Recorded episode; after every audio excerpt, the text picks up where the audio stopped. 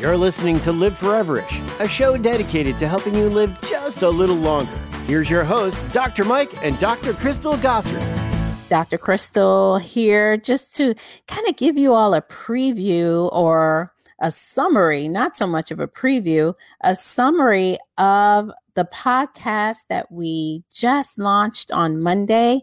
The podcast is all about hair loss and we went into the background, some of the you know causes and types of hair loss, and of course, uh, nutritional support for hair loss. And it, some of the I'll just give you kind of a quick overview, but certainly if you are interested in this topic, head over to check out the full podcast with Dr. Mike.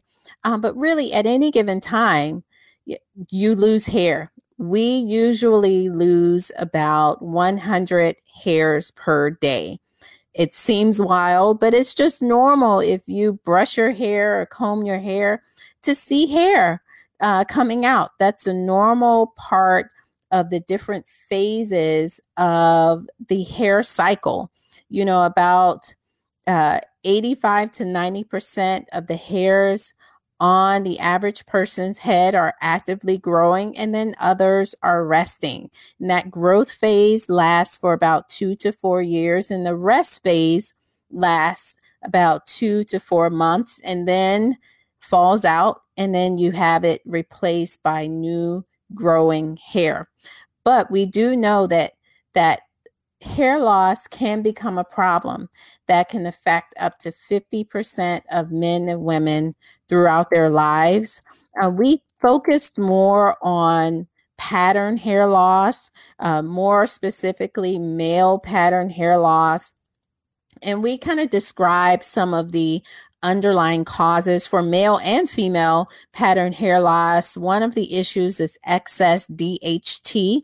DHT, also known as dihydrotestosterone, it's a very potent form of testosterone, and it can actually bind to the hair follicle receptor sites and limit the blood supply to the hair follicles. So, things that can support healthy levels of DHT in the body can support uh, overall the, the overall health of your hair. One of the top nutrients is saw palmetto. Saw palmetto it uh, helps to kind of target the conversion of testosterone in the body into dihydrotestosterone or that DHT.